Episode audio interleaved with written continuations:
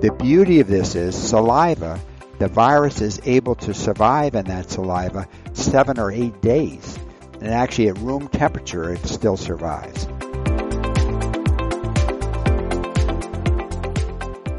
Welcome to the RANE Insights podcast on COVID 19 and getting back to school. I'm Emily Donahue. The pandemic certainly is top of mind as schools reopen across the country. Every day we learn new things about this virus, and that keeps plans for returning back to work and back to school very fluid. In this podcast, RANE founder David Lawrence speaks with doctors Bill Lang and Fred Southwick to discuss the evolving information about the virus and emerging best practices for reopening schools and businesses safely. Let's listen in. So we're very honored, uh, obviously, Bill and Fred, to have this opportunity to speak with you. And we're going to make this uh, a weekly podcast. Let's call it uh, COVID Corner for alliteration purposes. And the purpose here for our audience is to do a recap of what we've learned over the last week and what we can expect to learn during the coming week. And uh, the one certain truism about what we've been going through is that we are learning things on a daily basis about the disease, about possible means of testing, possible vaccines, and there certainly is a lot of disinformation out there. So we're going to try to separate fact from fiction, and I know you guys have been in the trenches, so thank you again for doing this. Uh, Bill, Fred, why don't we start within the last week Plus, uh, there was an announcement of the development of a saliva test, which uh, at least holds out the promise of a test that's less intrusive, a fraction of the costs, and the ability to turn results around in 24 hours, which has been a significant issue. Could we get some of your perspectives on uh, the saliva testing and Sure, I'll, I'll, go ahead. I'll, I'll start on my thoughts. And um, so the the big thing with the saliva testing is the ease in administering the saliva testing. It's can be self basically self administered. You can spit into a a tube. Um, the tube is then sealed. It's sent it's sent for the testing process, and it's not a uh, process that requires the centralized development of specialized uh, supplies or reagents. It uses existing, uh, commonly available supplies and reagents. It is still a complex test that has to be done in a laboratory, but the thought is that the the test can be administered much more broadly and much more efficiently.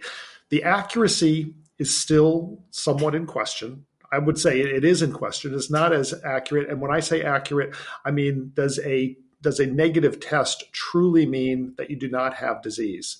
That's the big question with it. It is not as accurate as the uh, professionally obtained samples that are then run through a the PCR, the polymerase chain reaction tests. But if you want to do quick tests and get quick results and take quick action, and maybe you have to do you test multiple times but doing these these quick quick quick uh, tests that are reasonably accurate may be more beneficial in being able to uh, fight this by doing instituting isolation and quarantine much more rapidly. Yeah, I, I, would agree with Bill. The, the the saliva test, which was developed at Yale, actually I've been following it for about three months, and I was pleased to see the FDA did approve its it's a, it's a method of sampling. You're still using the same PCR reaction. You still have to do between 25 and 35 reactions back and forth, temperature changes, to get the product and determine whether it's positive or negative. So the actual PCR itself takes the same amount of time. However, the processing is much simpler. The beauty of this is saliva the virus is able to survive in that saliva without any uh, other media or any requirement for any preservative. Um, it can last, uh, they've actually uh, gone out seven or eight days in the saliva, and actually at room temperature it still survives. So you don't have to necessarily refrigerate it. What happens is the virus stays intact. In other words, it's not damaged or lysed in the saliva. So obviously, uh, another tool in the toolkit, and because it's less intrusive and also a fraction of the cost. Yeah, and um, one other debate yeah. is the sensitivity of the test. And the problem is there is no gold standard here. In other words, we don't know what is the ideal. Now, nasopharyngeal, uh, we know that nasopharyngeal PCR can stay positive for 20 to 60 days in some cases. And what we also know is that the uh, positive PCR is because of RNA from dead virus. After nine days, there's no one's been able to culture the virus past nine days of symptom with, with the nasopharyngeal swab. The saliva, on the other hand, that's the way it's spread. So when the virus is in the saliva, that uh, that correlates very nicely with infectiousness, whether you spread the infection. And so uh, you won't have quite as high a positivity rate, uh, although early on their studies from Yale showed virtually the same sensitivity. So in comparison to nasopharyngeal, it's fewer positive tests. But are those positive tests important? I would submit that in a way they're po- false positives because they aren't do they are not a measure of live virus. Good to know. Let me switch to school openings, and I think the in in a very sort of plain English, pragmatic way, there are a number of people here on our podcast who would like to know what they should be thinking about and what precautions their schools should be taking and what should they be thinking about in terms of their children returning to school, whether they go back physically, whether they return virtually, whether they return sort of on a half and half schedule. You know, just sort of how parents should be thinking about this and what parents should be expecting from the schools in terms of the precautions. Bill, why don't I start with you? But Fred, I know you've been right at the epicenter of this in Florida and elsewhere. Well, I think an important consideration is that you can't look at every age group within the school groups the same. Elementary students are very different, of course, than college students, and then high school somewhere in between. And then you've also got to remember that it's not the, the risk that we're concerned about is not as much the risk to the the kids. And I'm, I'm, going to throw call them all kids, even the college students. We're not talking about the risk to the kids as much as we're talking about the risk to the staff and faculty, and the risk to families, the risk to bringing disease home, uh, because you're in this environment where it's it may be easier to transmit the disease. So there's different considerations. It is not one size fits all at, at all by age group. The little the smaller kids they're easier, on one hand, easier to control, to tell them what they're going to do. But little kids, elementary school kids, are on top of each other all day long. And there's only so much that a teacher can do to keep them apart. College kids, um, I think the experience at North Carolina and at Notre Dame is very interesting. In both cases, the administrations told said that the kids were doing very well in terms of wearing masks, maintaining social distancing, going to classes, uh, staying apart from, from each other, staying apart from the faculty, and things looked good until they had the weekend, until they had evenings, and they're in parties and in dorms, and they're not following the directions. That's where the problem in, in the colleges occur is is in the after hours functions where they're going to do exactly the kinds of things that put them at risk for for exchanging infection between each other. And, and then, as I said, the high school is somewhere in between. They're probably more controlled than the the colleges are, and that they are going home, and parents are telling them they need to be careful and or have a little bit more control over their social life. But they're still getting out and doing things. Uh, the the little kids, well, you know they're going to be exchanging at school not probably not as much after hours because parents have much more control. So we need to think of each group independently. And then it all depends also on the risk factors of the environment that they're in. Um, you know if you're if you're in an area like new york state new england in general where the the risk of the the prevalence of disease is so much lower than you are in a state like Texas or Florida, although Florida is getting much better, where the the prevalence of disease is so much higher. And then colleges, where you mix people from all over the country, that's setting up another risk factor in and of itself. Okay. And Fred, I know you've been doing precisely that. What's your guidance for parents? Yeah, well, I, I think I, I completely agree with uh, Bill on both those things. The age and, and age ages two to ten, there's a little debate, but overall, when you look at the epidemiology, it appears they are less infectious, and also they have very little in the way of symptoms. Uh, and actually, the CDC just released guidance that say daycare centers are relatively safe. From age 10 to 13 is sort of, we were not sure. Over age 13 and college, the same as adults. They, they spread it equally. And the problem with high school students and college students is they don't have much in the way of symptoms and can just push through this and not even notice it. And yet they have high concentrations of the virus in their nasopharynx and in their saliva. And and the community level is exactly right. You if you're at the red zone over 25 per 100,000, you really shouldn't open the schools. Uh, and the orange zone, um, possibly it's a little risky. And then um, Bill alluded to the culture issues and um, also the political area, the pol- politicians in your area, um, what they're feeling. If they're ignoring masks and saying masks aren't important, that's an area that where it's going to be more dangerous to open the schools because the virus, we know absolutely without question that the virus is spread by droplets, small droplets as we speak, even as we breathe, and as if we sneeze or cough. So if you wear a mask, you actually dramatically reduce the spread of the infection. Now, other considerations are the actual physical plant. If you have a school with very small rooms that are poorly ventilated and you don't have windows where you can open up and let fresh air in, uh, the problem is when children are together or young people are together in a small space, uh, there's a buildup of aerosol, the very fine droplets that we produce some of all the time and we speak and when we breathe. Uh, they build up in these rooms, and then um, even if you're six feet from each other, you can breathe these in, and they can be very dangerous. So uh, you really want a high ventilation.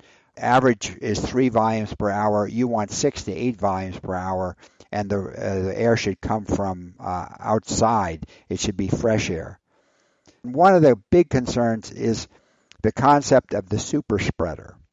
Uh, we think that two days before the onset of infection and for four days after the onset of symptoms, the viral counts in the in nasopharynx and in the saliva are extremely high. And so if that person happens to be around a lot of other people, they could spread it to 10, 15, 20 people. So the efficiency of spread goes way, way up during that period. Now, after that period, the degree of spread is very, very low. So it's not an even, not everyone that's infected is going to spread it uh, easily. It depends on where you are in the infection, how likely you are to spread it to others. Both of you have touched upon a couple points. I, w- I want to try to synthesize this. So, number one, age does matter. Two, geography does matter, and knowing the data within your state, your community. You talk about super spreaders, Fred. Obviously, I think parents as well as you know employers and employees want to know if you know if somebody is not well and whether that person has been introduced into the environment. Obviously, air circulation matters masks and having people wear masks matter. Give us the pragmatic checklist of what a facility should have, whether it's an office or school, as people come back in. David, one of the critical things is education. It's teaching students, teaching parents to keep kids out if they're sick. Mean, that's what the whole idea of screening, having a program for screening to keep these kids out of school if they're sick. That is going to be one of the most important things. But as Fred said, people are infectious uh, typically about two days before they're sick, and kids don't always show any symptoms. So that makes it difficult. Doesn't mean we shouldn't screen. It doesn't mean we. Uh, temperature checks are a, a debatable item but temperature checks are one thing that's objective.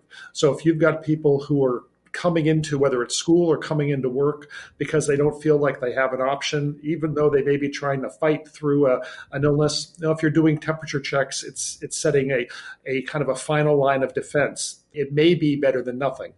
So, doing those kinds of things, in addition to the things we've already talked about, in addition to setting up um, enough physical distancing in the classroom, in addition to keeping the population density in the classroom down. It means you're not going to have 40 kids in a small classroom, and that may be difficult for some school districts to achieve. And increase uh, the hand hygiene uh, through hand washing, use of hand sanitizers. Those are going to be the critical things that that schools and the parents can do to make sure this is all uh, this is as safe as possible one one of the things that I think is a concept that a lot of people are, are a lot of um, schools are thinking about are creating a pod, a, a, group that stays together the entire day.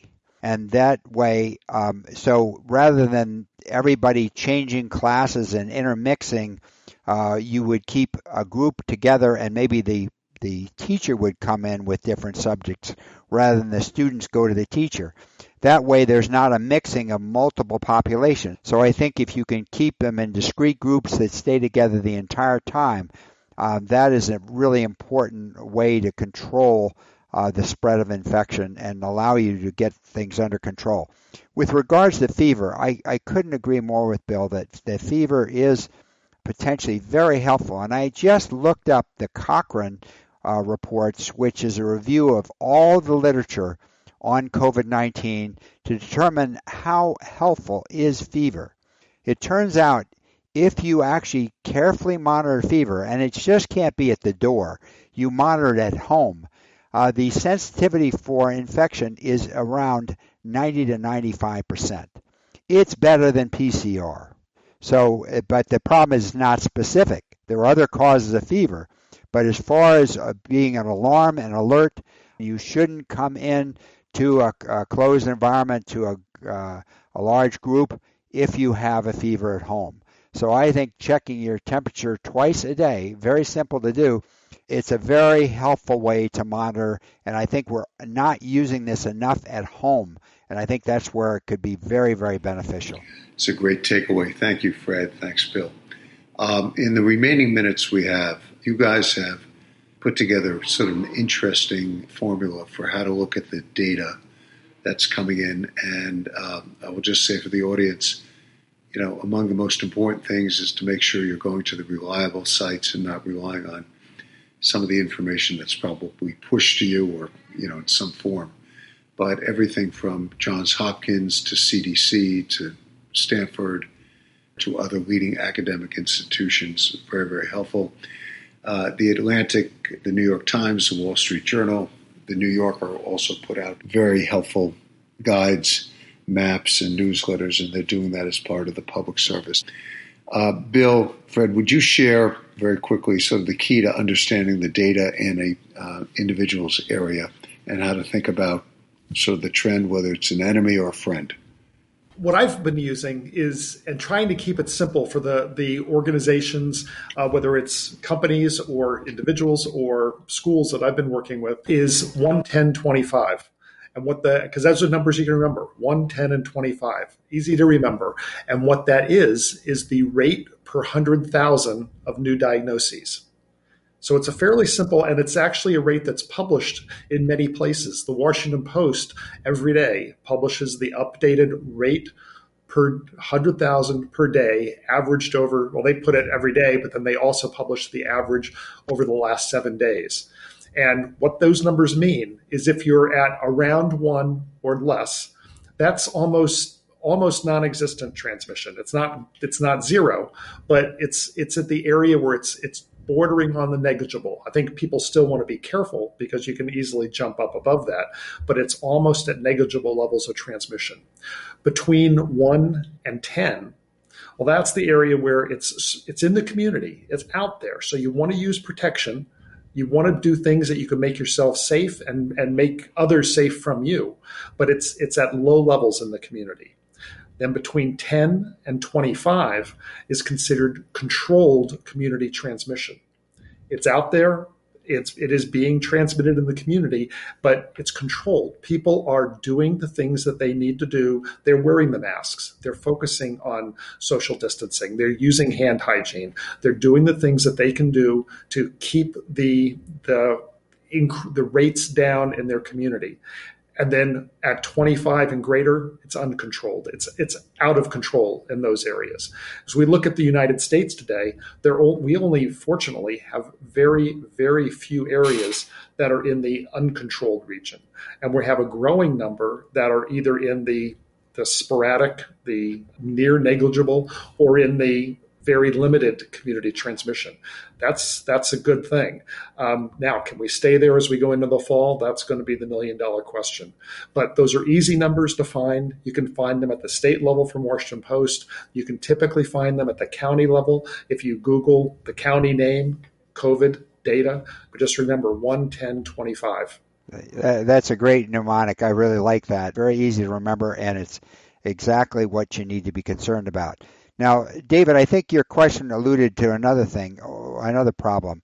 Um, on social media, there are all kinds of information uh, that comes up, and people believe it uh, and become very frightened over certain data that's coming out, questioning uh, some of the facts. And so the issue comes up how can I know whether something someone is sharing is real or is it disinformation? Unfortunately, uh, they when we look, it's probably pretty close to 50-50, maybe a little bit in favor of disinformation. In other words, half of what you pick up on the social media is is blatantly wrong. And so what I recommend you do is you check the source. Where did this come from? If you can't figure out where the source is, you should dismiss it. We all are frightened by this virus and it's very important not to spread them and not to take this in because one of the things that I pointed out to, to a number of uh, lay people is that when you have good information that you can act on, it's a protection. It's like a protective bubble. When you start listening to things that are not correct, you may act in an improper way and you lose that protective bubble and you are at higher risk for developing and for contracting the infection. So it's very important to be critical about where the source is and to be sure that it's accurate. And that's why uh, they, uh, my experiences with the Washington Post, with the New York Times, um, they are very reputable and very accurate. And one of the things I really like about both of them you can link if you do it online you can link to the primary source. You can actually hit they'll put the statement there'll be a little blue line you hit it and it'll go to the actual article. And those articles are in peer reviewed scientific journals like the New England Journal like Lancet JAMA. The other thing that people are concerned about well they said this yesterday and today they're saying something else. They were lying.